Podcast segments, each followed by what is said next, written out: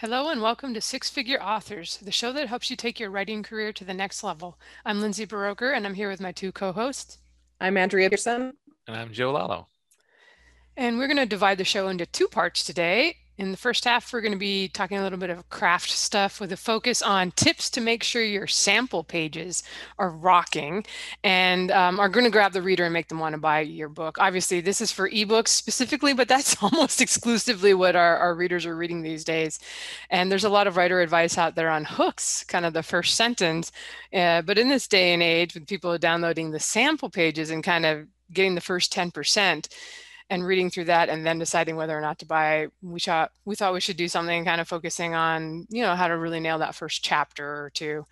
And, you know, it's worth thinking about the more expensive the book, the more likely readers are going to sample before deciding. That's what I hear from people. It's anecdotal. I don't have any data, but that's a lot of readers have said, oh, yeah, unless it's like a 99-cent book or something, we always grab the sample first. And so we want to suck the reader in that opening chapter or two. And then in the second half of the show, I grabbed some of David Goggins' 15 Rules of Advertising that he posted on his site a few weeks ago. And I'll, of course, put the link to that in the show notes. And we're going to share some of them, which is, I think we grabbed 5 or 6, and also give our thoughts on them in case you guys are interested. All right, I think we're not going to do news today since we just did news. So I will jump right into our first topic, which was tips for strong sample pages, aka the first chapter. And I went ahead and grabbed from somebody else, as one does. It's always better to steal than have to come up with stuff on your own. This is from Anne R. Allen, has a blog post from a few years back, still good stuff, on 10 things your opening chapter should do. And I thought that would be a good starting point for our discussion, a list of reminders, if you will, before we go into some other tips and things you maybe want to avoid in those sample chapters. And again, I'll post the link to her blog post too, if you want to check it out. But here are the 10 things that she mentions. Number 1, introduce the main character. And she says, whoever we meet first in a book is the character we'll bond with. Number 2, make us care enough to go on a journey with that character. Number 3, set tone, i.e. she says, you don't want to start out a romantic comedy with a gruesome murder scene or open a thriller with light flirtatious banter. So I'll never be able to write a thriller. And you want to immerse your reader in the book's world from the opening paragraph. Number 4, let us know the theme. Number 5, let us know where we are. Don't give us a ton of physical description, but we need to know what the planet/historical time period we're in is. Number 6, introduce the antagonist. And she says an antagonist can be a whole society, an addiction, a judicial system, or anything that might thwart a hero from achieving his or her goal. Number 7, ignite conflict. We need conflict not only in the opening scene, but we need to see an overarching tension that will drive your plot. Number 8, give us a goal. Tell us what your protagonist wants. And she says the ultimate goal might not show up in chapter 1, but we do need a goal in chapter 1 that will lead to the ultimate goal. Number 9, present an exciting, life-changing, inciting incident. This incident has to cause something to happen that will propel us to the next scene and the one after that and through the entire book. Think of it as the explosion that launches the rocket of your story. Number 10, introduce the other major characters. Major is the key term here, she says. Don't let minor characters upstage the hero in the opener. In fact, you're better off without any minor characters in the opening scene. All right, guys, let's discuss. Do you have any thoughts at these? Are you good at getting them all in, or are there any that you disagree with? Oh, I'm really good at getting them all in. Just kidding.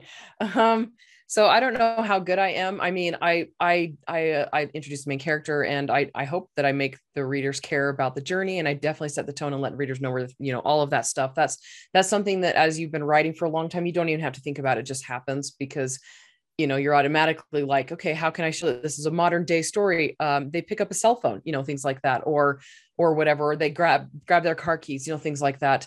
So those kinds of things are pretty easy to get. I am going to throw it out there that some of it depends on the genre though. And since I'm writing and reading mostly romance right now, that's basically where my brain is. So I'm super picky about my romances, and I'm going to go into some of the things that really, really bother me about romances here. And she kind of mentions it a little bit, but, I prefer it when we get a chapter, if it's multiple POVs. So if we've got the guy and the girl and POVs from both of them, I prefer it if we get a chapter from the guy and a chapter from the girl before the meet cute and the inciting incident happen. And I don't care if the meet cute and the inciting incident happens in the second person's chapter, but I want to know who they are solidly before I understand why them being stuck together is such a big deal. Because if they're stuck together and I don't understand why, it's going to be frustrating for them. I don't really care about the story anymore. And so we need to understand who the characters are before we understand why that adhesion in the romance is such a frustrating point for them. But if you're writing from one character, so one character's point of view, I want to get to know the main character. But then I want to get into the point of the book really, really quickly. So I want that inciting incident to happen pretty quickly in the front. If I'm doing fantasy, I want it to be, I don't like getting to know characters very much in fantasy books. I mean, I want to get to know them, but I'm reading the fantasy for the action. And so I want that inciting incident to happen pretty quickly, because a lot of the time the inciting incident teaches you about the character. And of course, that's just how I am. And I know that's because I have activator, and I know that anybody who does strengths is like, Andrea is only saying she wants things to get moving because she is an activator. Anyway, it's true. Sorry. When you're doing both POVs, I want to know how both characters function before getting to the point of the book. I want to know that I'm going to fall in love with the characters. I want to know that they're going to make me want to continue reading the book, because if I don't care about them, then I don't care why they're put together. So then where major and minor characters are concerned, it can easily go both ways, in my opinion. And again, this is just my opinion. I've really enjoyed romances where the author introduces minor characters in the first chapter and where we're only with, and on the opposite side, where we're only with the main character. If I had to choose, I would prefer the main character to be alone for several paragraphs and then have us meet a best friend or a close coworker or something like that. Those minor characters are able to show us more about the main character and how he or she thinks and sees life and whatever struggles they're dealing with. And in romances, this is Andrea's point of view. And I know not everyone's going to agree with this, but romances, anyone other than the hero and heroine, other than the crack and heroin I can't say these words, is a minor character to me. That's just my point of view. Romances where best friends hold huge roles tend to be hit and miss with me.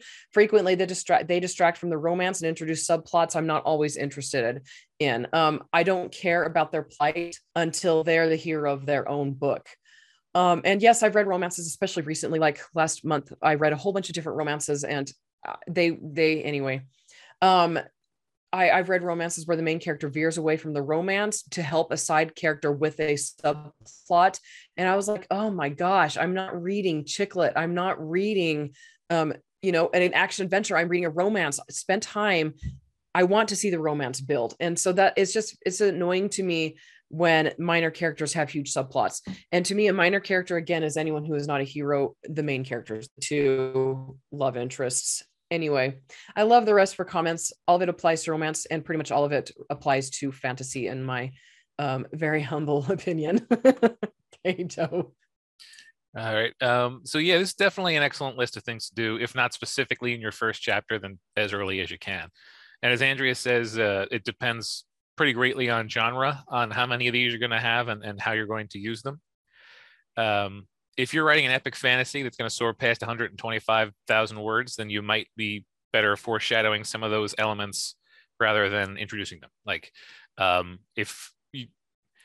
your character might not encounter the actual antagonist until much, much later. And unless you're going to do a cutaway to an antagonist scene, the first 10% or so might be too early to introduce them. But main character setting, those are super easy and efficient, put into the opening sections of the book. You can honestly put a pretty good indication of the main character and the setting in the first paragraph of the book. But again, if you're writing an epic, slow accumulation of characters is more common. And so you don't want to short circuit a genre expectation by introducing a ton of characters early on. Unless you're going to try to there are certainly ways to do it very intelligently. Like I've seen people have like a big party at the beginning that introduces a ton of major characters that you find out later are major characters and you might have only thought were people at the party. But in general, the longer your book, the more likely you're going to have to push off some of this past the opening. Although, again, we're talking percentage as opposed to like number of pages, which means 10% of 150,000 words is 15,000 words. So you might still be hitting all these within that, but this sample is just particularly huge. Another thing that I'll say here is if you're trying to come up with a way to do this, like if you're afraid that you've got late elements in the book that are probably the hooks of the book, and you're afraid you're not going to be able to put them into the sample, this is where I'm going to raise a specter of the prologue, which I know is a contentious issue, but prologues very frequently have a sharper cut between their focus and the following chapters. And you can therefore put things that are somewhat more isolated and more standalone in a prologue that you might not put in chapter one. Or you could just write the first chunk of chapter one as though it was a prologue and just avoid that whole issue altogether. So yeah, that's what I would say on this. Like, unless you're going for a slow burn, I would say try to check all those off. And I was actually running through the list as Lindsay was reading it, trying to decide if I had hit all of those in the Book of Deacon, which is my longest book. And I think I did. I think I was pretty economical in the beginning of that one. So thumbs up. I know. It's probably a good idea to reread these every now and then and just have them in your mind. Am I the only one who read it? Make sure the theme is introduced, and it was like, theme? I'm supposed to have a theme when I write genre fiction? Joe at least is laughing. You know, I usually do end up with kind of a theme across the series or something, but it's definitely one of those things I kind of discover as I go, and I'm not sure I've ever consciously gone back and said, oh, I need to make sure the theme is introduced in the first chapter. Might not be a bad idea. Andrea, meet cute. Is this like a romantic comedy, contemporary romance term? Because I feel like in sci-fi romance, there's no meet cute. Some alien is kidnapping a human woman for breeding, and she gets thrown into jail. And he's a weird dude with a bunch of protrusions, and he's probably a barbarian or warrior of some kind. I don't know. That's perfect. Yeah, if you throw that in contemporary romance, your reader's gonna throw the books away. Yeah, that's why when the couple meets. All right. There's not a lot of cuteness. I mean, there's some. I don't want to say that. Yeah, but I think meet cute's a horrible term. I actually learned that term by watching The Holiday. Jack Black and Kate Winslet, and there's a Kate Blanchett. I can't remember. And Cameron Diaz. Great movie. All right. Well, I'll have to think about it now when I think back on like my introduction to romance was like romantic comedy movies in the 80s, like Pretty Woman and things like that. So I guess there was cute. His car was cornering like it was on rails, right? All right, for the 5 people out there that remember that movie and the dialogue. So I would say that, you know, these are not hard and fast rules, but I do think it's a good formula to kind of follow or try to check off. Maybe it might mess with you if you're sitting there trying to write your chapter and then do it. I get that, and that. Yeah, and, you know, of course, if you don't have everything, it's probably not the end of the world, but maybe kind of a divert from these at your own risk. And maybe I would say not so much with your first book. You know, later on, you can kind of be more of a rule breaker when you've got an established fan base that they're going to give you a shot. You know, they're not going to be so quick to like download the sample chapters first. You know, they'll see you have a new book out and buy it, hopefully. So with romance, I would say actually these are just our own reader preferences to giving us some ammunition to talk about. To counter Andrea as a reader, I probably won't continue on with a romance where the couple didn't meet in the sample pages unless the author is really good and has made me just adore the characters independently of each other. And it's kind of like, it's obvious it's going to be great when they get together. Because I've kind of been burned a lot. I picked up too many books where it ended up that the chemistry wasn't there or the couples were outright obnoxious when they interacted with each other because I guess the author felt that was the way to create conflict, and I ended up not finishing those books, so it was a waste of money. So now I am one of those people that I always read to the sample pages, and I have to be really into something to buy it.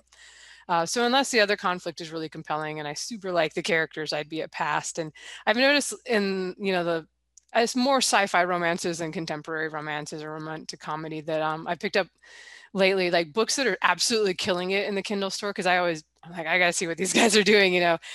Common theme has been that the pacing has been super fast and the hero and heroine have met in the opening pages, like well before the sample was over. And so I would say that might be a safer way to go. It's not like you're assured in either way, you know, that you're gonna hit it big.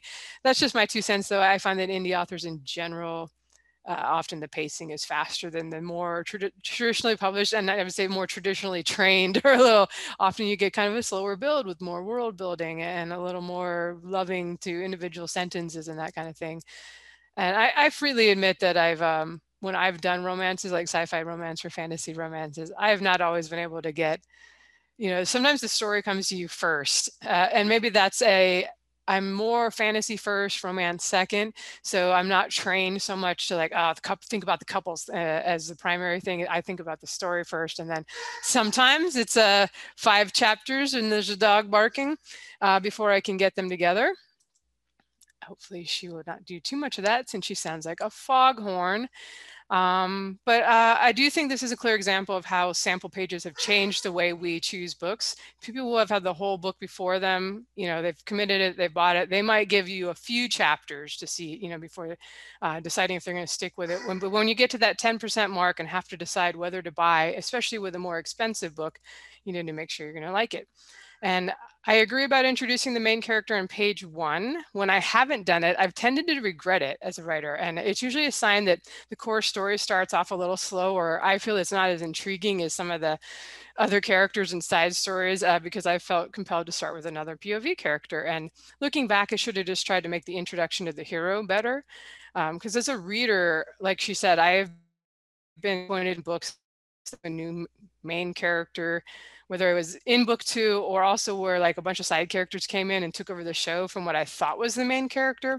That's actually one of my beefs with a lot of epic fantasy, especially kind of the old school stuff where here's this main character that you got attached to in chapter 1, and then suddenly you've got these 100-page gaps between his POV section because there's so many other characters that you may not like as much, you may not feel as attached, and you haven't bonded as much as the character you got on page 1. So, but you know, that's just my feelings on that. Some epic fantasy readers are perfectly fine with that kind of thing. Again, it's just, you know, your genre and your audience best. I do agree that with like the multi POV characters or the number of storylines, you're not going to be able to introduce all of them, probably all of the major characters up front. Often in epic fantasy or space opera, they're in different parts of the galaxy or the world. But usually, even when it's like an ensemble cast like that, you've got kind of a main protagonist, you know, sort of the person who embodies the theme. Those of us who have themes, like, you know, Frodo in Lord of the Rings, arguably one of the lesser interesting characters, but arguably the main character. All right, let's move on, transition to things to avoid doing in the sample chapters, and I'll pass it back to Andrea.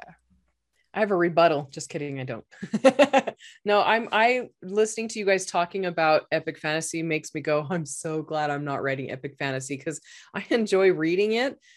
Sometimes I don't. It depends if the good author's good, but it's overwhelming to think of all the plots and all the subplots and all the characters. I'm like, you guys are superheroes.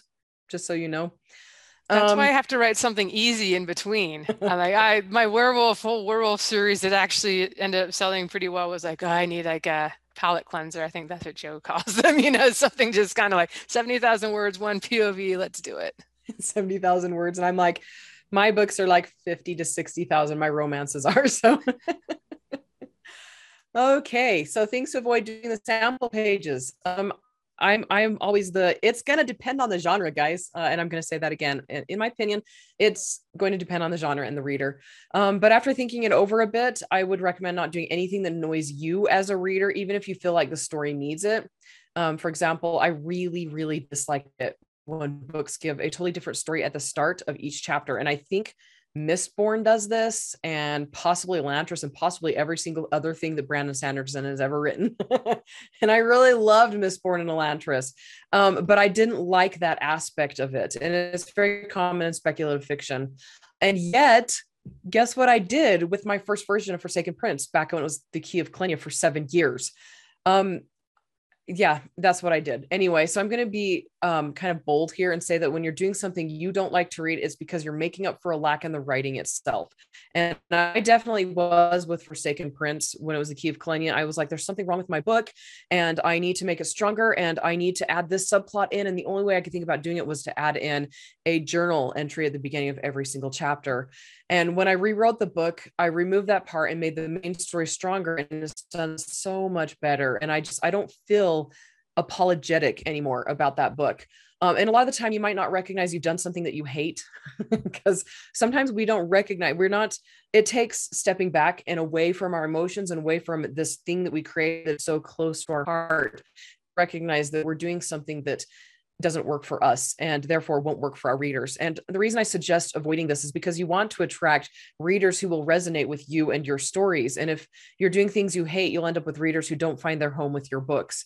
And it's not good to be lukewarm. I mean, readers who are lukewarm, they're not passionate. That's like one of those tautological statements. So anyway, okay. So sometimes it's fun to like set up a trajectory or foreshadow something in your book and then subvert those expectations later in the book to keep the audience guessing. That's just a thing you can do, and it can produce a really memorable thing. I'm going to suggest that you don't do that during your sample pages. Like, don't set up the expectation of something in your book during the sample pages that's subverted later. Because chances are somebody who read the sample pages picked up the book because they liked the direction it was going. And if you pull the switcheroo, I mean, you can do it in such a way that it's a great payoff and they love it, but it's probably something better to do later in the book or later in the series once you've got them hooked. Plus, the longer that you have, you know, the more precedent you have, the better the switcheroo is going to be.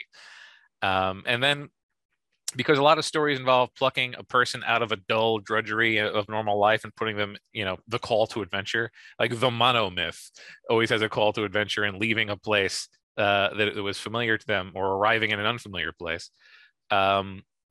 It's useful and sometimes downright necessary to establish the drudgery. You have to set the baseline of what this person's life was like before the call to adventure. And because it's the introduction of the character, that comes first. So this puts you in a situation where you may feel inclined to really play up the drudgery and have that be the first thing that you see the character do. I would say be very economical with it and get past it quick. Like, again, by necessity, a lot of this is going to show up early in the book, but there are, you know, flashbacks, anything you can do to sort of get to the meat of it. As it was said in the beginning, get to the inciting incident during the sample pages. You want to make sure you do that, because if you spend the entire sample establishing that this person's life desperately needs a call to adventure, but then you don't get to it, that's a bad time. So yeah, don't be purposely dull. Should go without saying, but I've read books where they were. I feel like that's a really common thing where authors, their first book, they think, you know, they do it, they write it, and then they give it to an editor or critiquer or something, and eventually come to the realization that they need to cut like the first 7 chapters because the story starts in chapter 8. So if that's something you've had happen, know that you're not alone. So for my comment of things to avoid in the sample chapters, and even epic fantasy people, it's like, I know Andrea mentioned like some big huge sellers that have a huge audience, and I'm not going to say what they're doing doesn't work, but it is important to realize these last 10 years have really changed the way that people consume books. It used to be you got your paperback from the library, or maybe you read the first couple pages and the back of the book, and you looked at the cover at the bookstore, and then you bought it. And once you drop $10, like, you're going to give it a pretty good shot before throwing it away. But now we're in this era where you can download 10 chapters, go to the tub, and you try all of them, you know, and like maybe it's the 9th one is the one you end up buying. You just pass up on. I've had the realization that I have had books where in the past it took me like 50-60 pages to really get in them, but I was camping or something and I only had a couple books along, and they turned out to be favorite books and I loved the author and read everything by them. But I just, these days it's so easy to go, you know, you didn't grab me in the sample pages, I have 9 more samples here. So it's just something to be aware of, is that we probably don't have as much time, as much commitment from the, you know, average e-reading person as when everything was still in paper. But so my suggestion, and this will come as no surprise to regular listeners, but I'm going to go with avoid anything but minimal backstory and world building in these opening chapter or two. I continue to be amazed, or maybe appalled, by how often I pick up fantasy and sci-fi. And I think our genres are the worst because we create these whole worlds and we feel that people have to get a lot of it in order to understand what's going on. But by page 2, we're getting everything explained to us, and it slows down the pace so much. And sometimes there's so much interspersed in between like dialogue that you completely lose track of the dialogue and what's actually going on. And this is not indie only, this is both sides. I pick up traditionally published stuff that's just like this, and I'm like, wow, how did an editor not suggest to trim this down a little bit? You know, and later on, once your readers are sucked into the characters' lives, they'll be really a lot more open to learning about the world and what makes them tick. And they'll be kind of immersed in this unique and interesting setting that you've created. So it's not like saying don't do backstory, just wait, you know, go as minimal as you can in the opening couple of chapters to really get the pace going, people turning the pages and into the characters, you know, who are going to be the most important thing for most of us, especially for, you know, I've talked about this before, studies have shown that female readers tend to be more attached to the characters, and that's what we really want to get right away. Male readers, sometimes they really enjoy the world building more and will tolerate more of that. Just as a generalization, that is not certainly speaking for everybody. But yeah, and you would actually be surprised how much mystery you create by not explaining everything right off the bat. And mystery is one of those things that compels us to turn the pages because we want to find out, well, why is this society or world like this? And I totally admit I've made this mistake myself. We are not perfect, you guys. We've, you know, you would think having written however many novels now, 50, 100 novels, that it's just super easy, but you'll catch yourself doing it, like explaining more than you probably need to. I think one of the other big no-nos is just failing to make the reader care about the protagonist. If they don't care what happens to them, they're not going to read on, end of story. And a lot of people mistake this for having to make the protagonist likable right off the bat, and they just shoehorn in this awkward Save the Cat scene. There's even a book called Save the Cat. But it's really about making your characters human and someone we can identify with. Once we identify with them, we have a connection, we start to hear what happens, and we want to read on. You know, it's great if they're likable, but then you run the risk of like goody two-shoes not seeming realistic, and then you don't identify with them as much. And I fully say, you know, admit that all this is easier said than done. Like I said, I've missed the mark plenty of times, and I haven't always had my audience firmly in mind when creating the protagonist. I know my readers are largely people in their 30s and older, leaning a little more female than male, yet I can't help myself and end up like every third series writing this YA teenage protagonist. Those never end up doing as well as my books where I stick to sort of the middle-aged characters that are easier for my audience to identify with. And I may be a little lucky in that one of my strengths as a writer is kind of dialogue and humor, and that's something that can help endear people to the characters, even if they don't necessarily identify with them. And that has brought me readers in a lot of different demographics. So I don't want to say, oh, you know, 40-year-old female is the majority of my readers, because that's not necessarily true. But I think if I was smarter or, you know, sometimes it's hard to like weigh, we've talked about this before, the business decision with what the muse wants to do, what they're inspired to do. I would stick to doing protagonists that are designed more to appeal to my core audience. All right, do you guys have any more thoughts on these top 10 things or sample chapters, things to include or not to include before we move on? Well, Joe's most recent comment there about drudgery, that was his most recent one, right? When he was talking about drudgery, or was that before? Yeah. So I was writing a scene today that I was fighting myself really, really hard over. And I was like, listening to Joe, I'm like, I'm cutting half of that scene. It's boring. I'm cutting it because it doesn't need to be there. And it's establishing something, but I can establish all of that in one line of dialogue on the phone. So sometimes it doesn't even, I mean, it's not that difficult sometimes. And sometimes you can establish that drudgery really easily. It doesn't have to be. So thank you, Joe. You just gave me the answer to a problem I was thinking over all day. Yay. I'll just say that don't explain everything. Sometimes mystery is more interesting. In the epic fantasy I'm writing now, right now, one of the flavor elements is that the bar snack, a tavern snack, is roasted crickets, and at no point has it ever been established that this is an unusual thing. That's just, everyone eats crickets next. And I've gotten a comment or two where like, that's so interesting, and I'm like, hooray! Hopefully you don't need to know why, because I actually haven't come up with a reason. Crickets are an excellent source of protein. So depending on where they live in the world, if there's not a lot of cattle strolling past, hey, All right, so we're going to move on now into the second half of our show where we're going to go over some of the rules of advertising. And as I said, David Goggins had a nice write-up a couple weeks ago on his post called the 15, or maybe there's rules for advertising books and there happened to be 15 of them.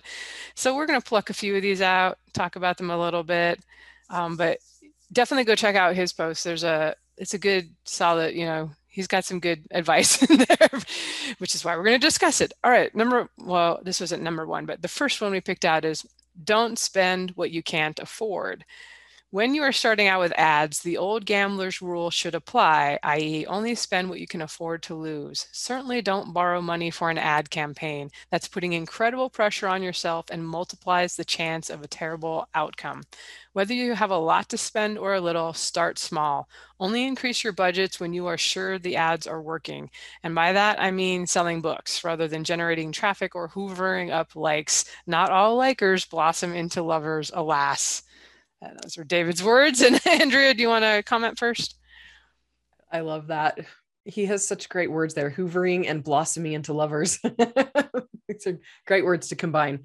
I really love this point. I mean, we've talked about finances a lot in the show, and I think that we all pretty much have the same view about it. And it just, right now, especially as I approach my next book launch, I've been really, really tempted to borrow money from our personal finances to help it go big, but I haven't been fully comfortable with that idea. And David's point here puts my edginess into words. If this book flops, I don't want to be worrying about the business having to pay us back. And I plan to write romance for a long time. And so I can actually take the time to invest from the previous romance into the current romance, and then it's going to snowball, and eventually I'll be able to invest more and more. And for this upcoming launch, I'm planning on spending about $500, which is reasonable to me on a launch. And I know $500 is like absolute pennies for most experienced authors, but that's good money for someone just starting out or getting back into it after taking a really long hiatus like I have. I still haven't mastered romance ads on Facebook or Amazon. I haven't spent hardly any time on them, actually, so I'm not totally convinced I can make them profitable. So this book launch is going to be a big experiment for me. And I'm not convinced or committed to spending $500 if it's not going to do anything. I don't want to spend money that I'm going to regret having spent later if the book flops. And that's a lot of pressure to put on myself. And like he says, adding debt to it puts so much more pressure on you. So, yeah. This is something that I've lived my life by, and it's largely the reason that I've been able to weather some really epic downturns in earnings for as long as I have. Keeping a close eye on return on investment when you are making money, and never making an investment that requires a significant return in order for you to be able to pay for it, means that when things don't go according to plan, you merely fail to gain ground rather than actively lose ground. The one exception that you might consider is by the nature of how you get paid when you're getting paid with royalties. Sometimes you have literally already earned the money. It just hasn't shown up yet. So like there's a 2-month lag between when you earn the money, when you receive it, you know, the money's coming. There are circumstances where you can be as near to certain as you're ever going to be that you're going to have the money on a specific date. And so you can spend it as long as you don't have to pay it back before that specific date. But I would still only do that with discretion, because you never know what could happen. They could pull the cord on your account. That money never shows up. You thought you earned $15,000 after a really huge spike, and it turns out you're never going to get that money. And now you're $15,000 in debt. So like, this is how I live my life, is thinking of the way in which that this can go wrong. So, take it with a grain of salt, but I try to avoid anything that puts me under, at all. Joe and I are the glass half empty people on the podcast. Andrea's usually a little more optimistic, but even she's saying, nope, not going to spend it. I think I'm glad there weren't that many advertising options when we got started, because I couldn't be tempted with any of that.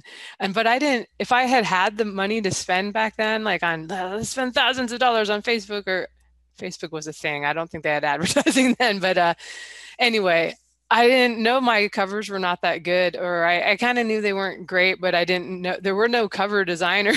There wasn't really an industry yet back then. So I didn't know how to get better covers.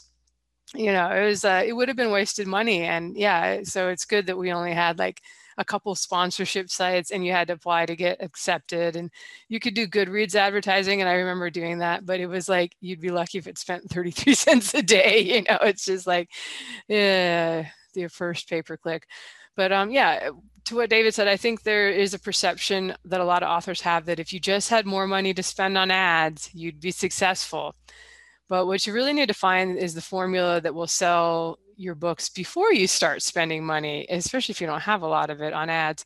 Chances are if you start advertising too early, you'll be throwing that money away, because it's pretty rare for someone that's new to just kind of nail what the market wants as far as a story and nail it with their first cover, their first blurb, and, you know, first book, to be honest. So just something to consider. There are every now and then somebody pays tons of attention and really gets it right. But I don't know about you guys, but I feel like the more I try to like follow all the suggested advice and like carefully craft a story like that's going to become a bestseller, you know, it's got all the formula, it's got all 10 things, the less well that story does. And it's often the ones where I just like had an idea, had two characters that had a lot of charisma together, you know, and those are the ones that have been the much better sellers for me.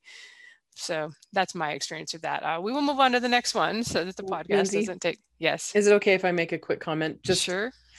Just kind of going off of what you first said, I want to make a point here for our listeners who are newer. I think people have this, they look back at the past and they're like, oh my gosh, I wish so much I could have been publishing in 2011, 2010, 2012. I'm like, it's really hard to explain how hard it was to be an author, an indie author back then. We floundered a lot. Like there was no Google. We couldn't Google and say editors for indie authors or cover designers, anything like that. There weren't any answers back then. No one to follow or listen to until like Joe Conrad started talking, and newer authors have it hard because of competition. But I just want to remind you guys, you have so many resources that we did not have available back then. So if you are on your game, it's yeah. Anyway, just chin up. Sorry. I loved your initial comment there. I was like,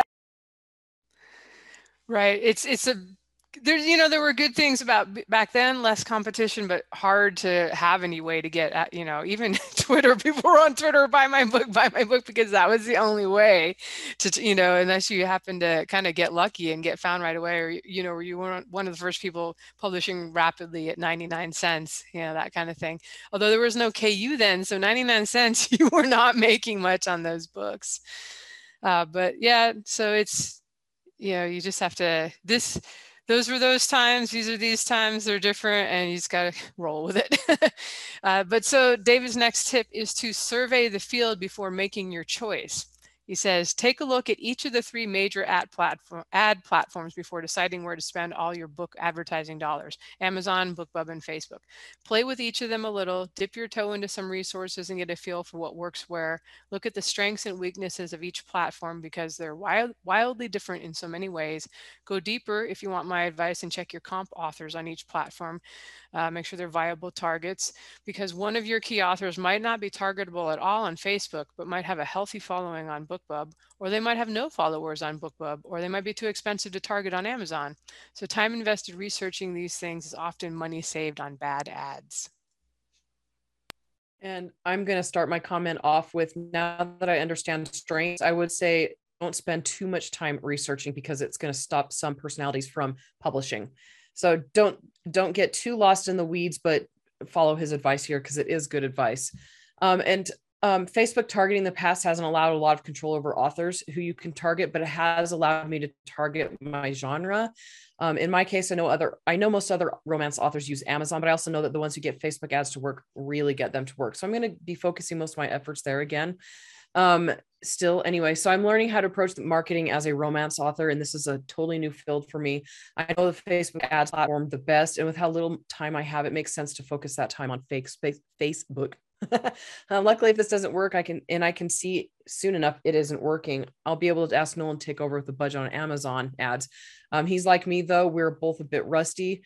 But again, like me, where Facebook ads are concerned, he has a more solid grasp on Amazon and would have better luck there than I would. So I guess we'll just see. I'm trying not to build up too much things. Like I said earlier, I'm trying not to build up too much pressure on me or to build up things too much for me or listeners. So don't expect anything big. I don't need that extra. So yeah, I agree with this. as the person on the podcast who took the deepest dive into BookBub and actually had a couple of really successful ads and then completely stopped doing BookBub ads, I can absolutely say that the part about comp authors is super important, and they can be very, very distinct. The performance of different authors and the value of different authors can be very distinct from platform to platform. For BookBub, it was all about finding the right ones. And I had actually tried to port over the list of names over to doing a Facebook ad, found that half of them weren't targetable.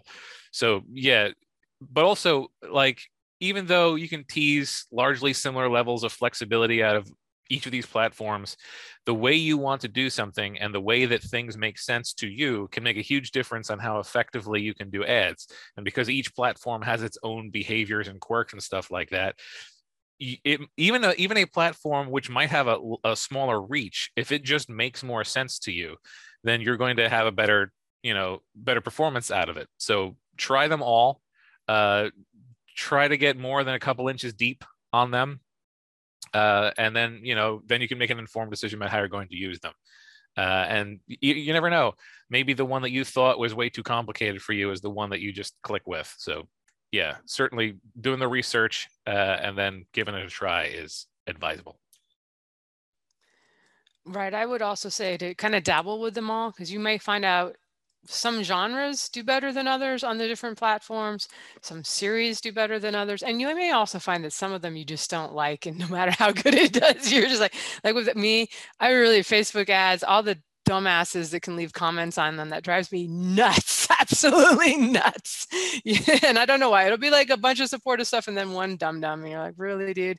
And I don't need that. On Amazon, you can buy the book or not. That's all you can do with those ads.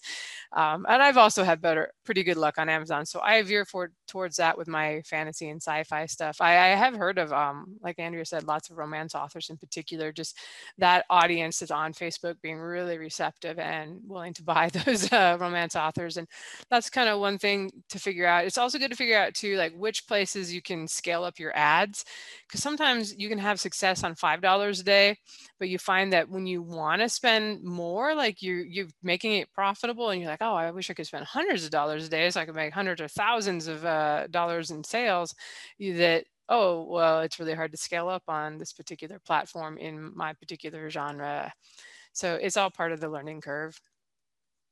All right, next one is to focus your dollars on one platform. All of the ad platforms are challenging enough to master. When you focus on them, trying to make headway with all of them at once is going to melt your brain. While the fundamentals of digital advertising can often stay the same, how that plays out in terms of best practices on each platform can be utterly different.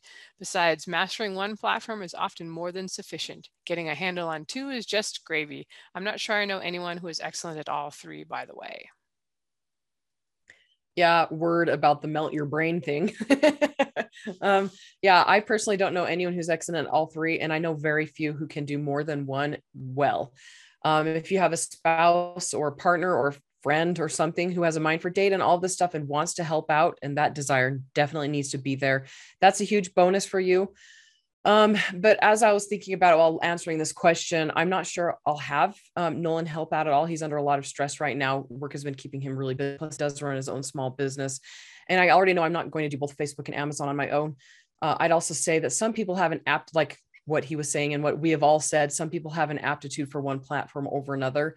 They're not all the same, despite similarities in phrases like clicks and cost per clicks and impressions and all of that. So if after spending time with one and watching YouTube videos, 20 books to 50K, I think has some conference presentations on the different platforms, taking courses, reading books, etc., you still feel like you're beating your head against a wall, don't hesitate to try a different platform. You don't have to master them all, and you might find a different one comes easier. And I feel like my answer just repeated everything that we've already said. So maybe people needed to hear it in a different way. Yeah. So interesting how I say earlier that you should be trying them all. I was always of the mindset that you should have a broad stance and be as general in your skill set as possible. But as I've lived and observed, I have come to the conclusion that jack of all trades, master of none is a handy guy to know, but not a handy guy to be. Like, you want to be the jack of all trades and the master of one. Be an inch deep and a mile wide. But once you find the part of that mile you like best and start digging down so you can get a little more depth in that area. A level of mastery opens up new doors, and it's much more likely to give you a predictable lower bound on your performance, which is usually the most important thing to have. Like, great, I love that the sky is the limit, but if I can guarantee I'm going to have X amount, I can plan on that. And also, if you think of the level of difficulty curve, like if just plot how difficult something is, there's always a part where the return on investment sort of spikes. You want to get to that spike. You want to get to the area where it really starts paying off. And if you're very general and try to master everything, you might not get to that on any of them. So if you can get to that on one of them, fantastic, but focus you get it to on at least one first. I'm going to expand on this a little and say you might want to focus most of your ad money on one store too, because of the possibility of gaining organic sales and kind of getting some more than just beyond the clicks. Like we know Amazon does this, but the other stores too. Usually if you can get a book selling, even after, if you have to stop or cut back on your ads, to some extent, it will continue to sell, but you have to have kind of gotten the ball rolling and gotten so many sales each month before that. And the likelihood of achieving that when you're spreading things out, I think when people go wide, like it's like the natural tendency to like, oh, okay, I'm going to go $10 towards Kobo, $10 towards Apple, $10 towards Amazon. But I think you need to look at like which stores actually there is the possibility of kind of getting a little bit of a boost beyond what you're spending. And probably the bigger stores may be worth targeting unless you find that through your experimentation that there's less competition, maybe on a Kobo than an Apple. So maybe you want to put all your money and become the king of Kobo. And you do have to do some experimentation, but you know, you'll probably also find that there are some stores that where for whatever reason, your same cover, blurb, same book convert better. It takes fewer clicks to make a sale on those stores. And you're going to kind of have to watch your data a little bit to figure that out. But if you find out that Apple is really receptive to your genre, your book, it makes sense to dial down and put more money towards that, even if it means, oh, maybe I'm not going to spend money directing traffic to these other stores this month. And I didn't grab it from David's article, but another point he made is that a store like Amazon has 20 years of experience, a gazillion data points when it comes to optimizing the store layout and the sales page. So even if you want to make like a good chunk of your income from selling direct, you may want to realize that your website that you buy out of the box or have somebody put together probably is not going to convert as well as Amazon, where there's reviews, you know, there's categories that people are super used to shopping in it. So even if you want to do a lot with direct, you may want to also pick Amazon and direct, you know, to focus your money on, because there's just almost no barrier on Amazon because the credit card's already in there, you know, and people have already got their device. If they're Kindle people, it's just going to go directly to the thing. I don't have to get it from BookFunnel. You know, I think it's worth doing direct. And I know a lot of you really liked when we had Katie on the show, and we did too. She was awesome. But yeah, I would just say maybe also build up a presence at the same time on Amazon so that you can gain some of the benefits of having reviews and ratings and such there. All right, I think we got a couple more to do. David says, be careful of generic tips. I strongly recommend that you seek out specific best practices for book advertising rather than simply applying generic advice. As someone with a general marketing background, I can tell you that books are weird. We are selling super cheap products with tight margins where the customers are uber picky and have the most bizarrely niche tastes. And we're competing in a marketplace with maybe 1 million suppliers and over 8 million products. Yikes. It's quite the marketing challenge, by the way, so don't feel bad if you are struggling with it. Anyway, my point is that general advertising advice can sometimes lead you astray. I personally love some outside resources, but I also have the experience to parse what will and what won't work for books. The only time I'd suggest seeking out general stuff is when you're very, very, very first learning the platforms and you have no idea even how to access them or create ads. Basic information is free and plentiful on YouTube and just Google searching. When you need to start targeting audiences or write ad copy or create images or anything like that, going general will probably hinder or hurt you. Hinder or hurt you. That's way too many H's right there. See my earlier statement about basic knowledge in general and deeper knowledge in particular. I find when I'm giving advice, I almost invariably use the phrase generally as a qualifier to indicate that in this specific case, things are different. So generally you want to have a cover that stands out, but make sure that keep those covers close to genre expectations. Like my sentence, my advice that starts with generally always has a but. So, you know, generally it's safe to assume you can't afford cost per click more than $1, but nonfiction or box sets, blah, blah, blah, blah, blah.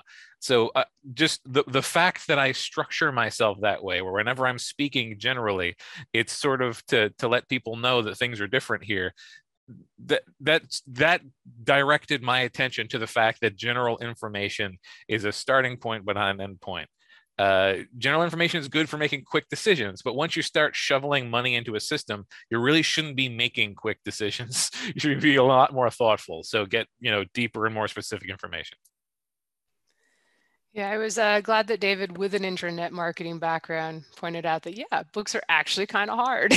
You know, we don't make very much on each one. And here we are paying for each click, the same as people selling hot tubs with the $2,000 margin, you know. So not everything's necessarily going to work on a $3.99 ebook.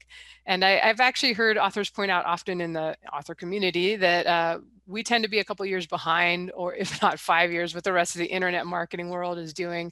So they'll follow bloggers and podcasts giving advice on how to sell products in general on Amazon or in their own stores. And if you want to pay attention to all that stuff, if you're really into the marketing side, I think that's fine. And you can absolutely probably get some new tips and learn something new. But if you're trying something other authors aren't doing and that seems new and up and coming, just realize you're making yourself a guinea pig too, and you could end up throwing a lot of money away trying the new thing. So just speaking for myself as someone who's you know, not super into the marketing side, I've learned enough to make it work, but I like to wait and make sure something is working in a world where we get just a tiny amount of money from the sale of each of our products. So that's my thoughts on that, and we have more, guys. I gave us so much to talk about this episode. Aren't you delighted? All right, next one from David. Spend a lot of time on your landing page. Make sure to focus a lot of attention on optimizing your landing page. Whether you advertise on Amazon, BookBub, or Facebook, you will most likely be pointing your ads direct to your listings on Amazon or elsewhere. Conversion is the most critical variable in advertising and probably the most under-discussed. The experience that readers have when arriving on your book's page will close the sale or drive them away. Everything must be in harmony working towards that goal. Your cover, price, title, blurb, sample. Authors invariably waste dozens of authors in the advertising weeds when the real problem was on their book's page. If the traffic you are sending to your book's page is good quality, i.e. the right readers, then the problem is invariably with your landing page. I love this point so freaking much. so much.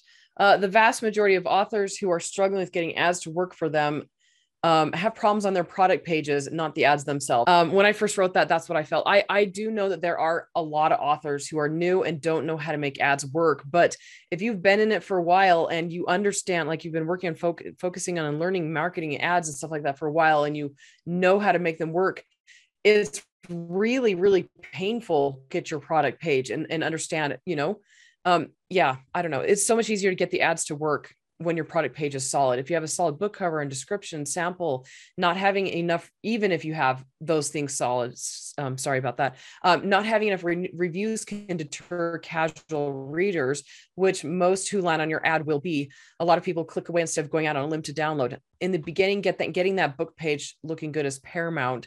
You'll waste a lot of time by advertising a book that isn't ready to get advertised, and you don't need a ton of reviews. I don't have an exact number, but I plan to experiment around once Dr. Lincoln is finished by sending a trickle of ads to all three in my series. I'm almost done writing it. It's nearly done. But anyway, so one of the things that I've noticed in consulting authors is a lot of the time, if they've been doing it for more than a couple of years, they recognize what is off. They'll be like, well, I'm not sure. It could be my book cover, but maybe it's because of this, or maybe it's because of that. A lot of the time it's the thing that you're most insecure about.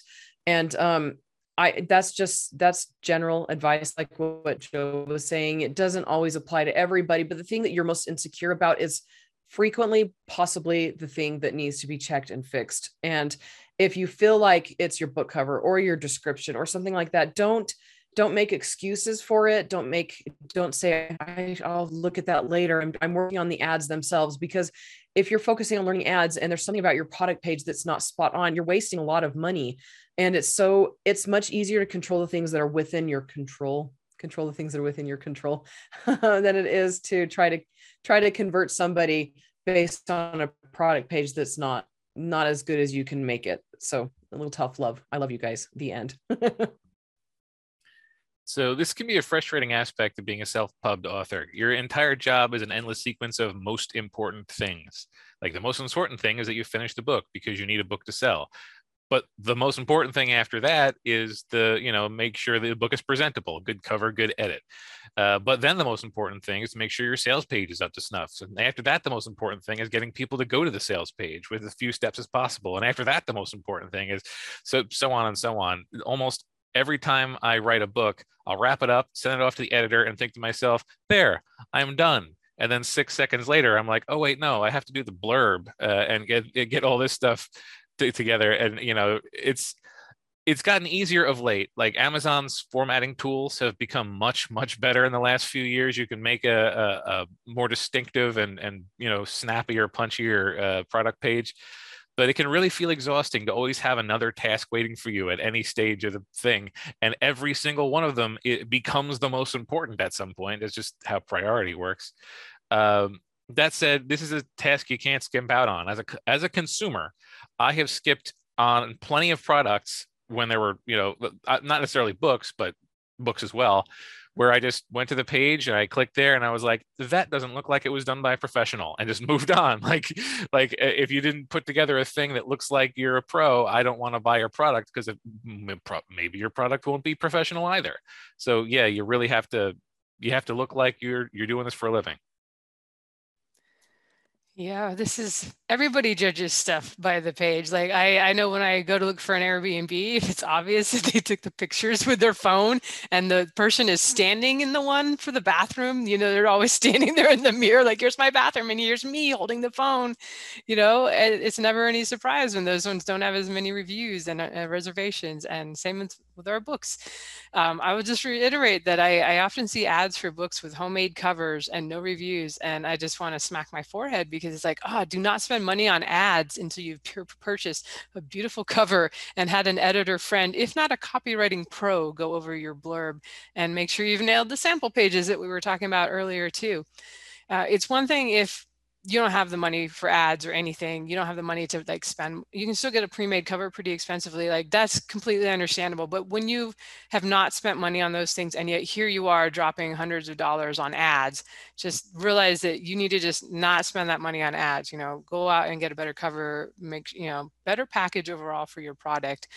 And if then you don't have any money left over for ads, so be it. Like, there's a lot of ways still that you can get out there and hustle. And, we've talked about many times, writing free books, putting those out for free, or a free short story, joining the mailing list, groups of other authors in your genre to promote to mailing lists. There's lots of things you can do without money if it's tight. Okay, last one we're going to cover here from David's page. Again, excellent list from David Goggins. If you want to go check out his page, he's got courses, books on this stuff. So since we're basing half tonight's content on him, do check out his stuff. But the last one we took is, remember that common problems have solutions. Most common problems have well-established solutions, at least in a meta sense. For example, if your ads aren't getting enough impressions, it's usually an issue with bids or maybe budgets. If your ads are getting impressions but no clicks, it's usually a problem with your ads themselves, targeting, image, or text. If you're getting clicks but no sales, then it's usually a problem with your landing page. And I don't really have anything to add here, because it's just really, really, it's great. I would print this out and put it up on my wall, though, if you're just starting to learn ads. It's a great, straightforward explanation that a lot of authors ramble around quite a bit in the beginning. And it seems so like common sense and so intuitive, but it's not when you're first starting out. It doesn't just click like that. If in the previous episode, I talked about using open source software. And if you use open source software, you quickly become aware of the likelihood that you're not the only person in the world who is having the problem that you're having. And that's liberating in a way, because it means if you can figure out how to articulate what's wrong, you can almost certainly find someone else to tell you how to make it right, or at least find the group of people who are currently trying to figure out how to make it right. Like, the information is available. Your problem is not unique. With advertising or anything else, it's easy to get yourself into the unpleasant mindset of believing that there's something wrong with you if you can't figure out how to do it, and the fear that you simply won't be able to do something properly if you can't get it on your own. But there are answers out there. And, you know, even the ad platform itself has got it, and it's in their best interest for their ads to work for you, because number one, you're going to keep using them if they do. And number two, you know, especially if it's Amazon, they're making money on both sides. So, you know, seek help if you need it. The platform wants you to succeed as well. So talk to tech support, look for advice. There's going to be best practices things. The information is almost always there. It's literally what the internet does best. Yeah, I would try to keep in mind that these things that David suggested, rather than jumping to like, oh, Amazon ads doesn't work, or it doesn't work in my genre, or this doesn't work in my genre, or this doesn't work with my type of book. Like, it's really easy to not want to take the blame, but, you know, we're not saying everything's perfect, and it's certainly possible to spend a fortune on these, even if they are converting. Usually the ones that convert really well, like Amazon wants to spend more of your money because you're getting clicks and sales, and Amazon likes that. But yeah, it's just really, you know, check everything first, consult friends in your genre, people who are good at this stuff, and ask, like, what am I doing wrong, before assuming that the problem is the platform.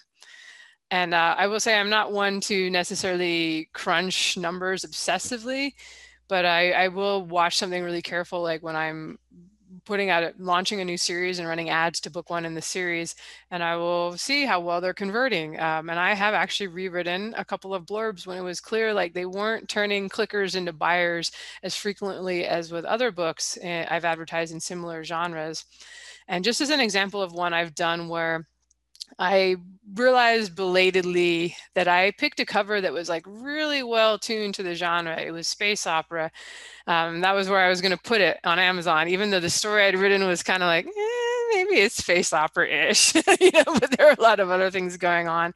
And my cover completely fit in with like the top 10, 100 in space opera, but it actually didn't end up being very representative of the story I ended up writing, and therefore the kind of the blurb I had to construct to make the story work. Like, I thought it was a decent blurb, but it wasn't really a space opera blurb, and it was kind of a mismatch with the cover. And that's one where, you know, that book one did not convert very well with ads. Not surprisingly, people clicked on that space opera cover and were like, oh, it's kind of action sci-fi or something, but it doesn't quite go with the cover that you, and this is, I don't know about you guys, but this happens to me when I ordered the cover before I started writing this story, because, you know, good cover artists get busy. You got to reserve a few months out and stuff. But in the case of this particular book I have in mind, I ended up doing I was able to, with the box set bundle 1, 2, 3, bundle them up, had another, you know, good space opera cover. And I made by having 3 stories to work with, and, you know, not having to be too true to that first one, I was able to make it a more space opera-y blurb for the box set. And lo and behold, that one converts better when I run ads to it. So realize it, these little things, they make a big difference. If people click on a cover and then the blurb is not quite a match, that can be one of the points where, you know, possibly they just go, oh no. You know, again, we talked about the sample pages, if everything else is firing all cylinders, but if they did the look inside or grab the sample pages and they're like, this doesn't seem to really be what the blurb was, what I was expecting from the blurb, that could be another point where they downloaded that, but that's not a sale. So that's not going to be in your ad dashboard, fortunately, I guess. But I guess that is about all. Do you guys have any final thoughts on these before we wrap it up for the night? Day, whenever people are listening. I was just going to say, don't get discouraged by this information. Take it one bit at a time, and recognize that this information that we've shared and David Goggins shared, it represents years of education and learning. And if you're just starting out, or if you haven't focused on marketing a whole lot, you're not going to master it in a year or a week or a month, or, you know, whatever. It can take a little while. So don't get too discouraged. Yeah, it's a complicated area for sure. It's one, again, I'm 10 years into my author journey, and it's still the weakest area for me is mastering advertising. So you can get pretty far without being great at it. Right. And you know, I've certainly had the experience of some series are just easier to advertise than others. Like the cover, the blurb, and genre expectations, they matched up really well, whether by accident or design. And those particular series have done really well, and they always do well when I spend money advertising them. And then the other ones were like, oh, the cover and the blurb, something was kind of not totally in line with the genre, those don't do as well. One of the reassuring, hopefully, things is that once you build up a fan base, I talked about this before, they're going to buy it no matter what, like as long as it's in line with your other stuff to some extent. So this is really just how you find new people and continue to try to get people in your, world paradigm. I don't know. It's the end of, it's late. It's not even that late here, but it's nighttime here when we're recording this and the brain is starting to go. But this is just, it gets easier over time because you do start building up a lot more fans that they don't care about the ads. They're buying it no matter what. So realize this is not everything. Not every sale you ever make is going to have to rely on advertising. It's just something you do for part of the time, part of your marketing, and hopefully get new readers. All right. On that note, we will call it a day. And I will put, as I said, in the show notes, links to Anne's 10 things to do in your opening chapter, and then David's list on rules for advertising. So come on by sixfigureauthors.com with the number 6 if you want to get those links or a few little summation of some of our notes here. And that is about it. Thanks for listening, everyone. Have a great week. Bye. See y'all later. So long, everybody.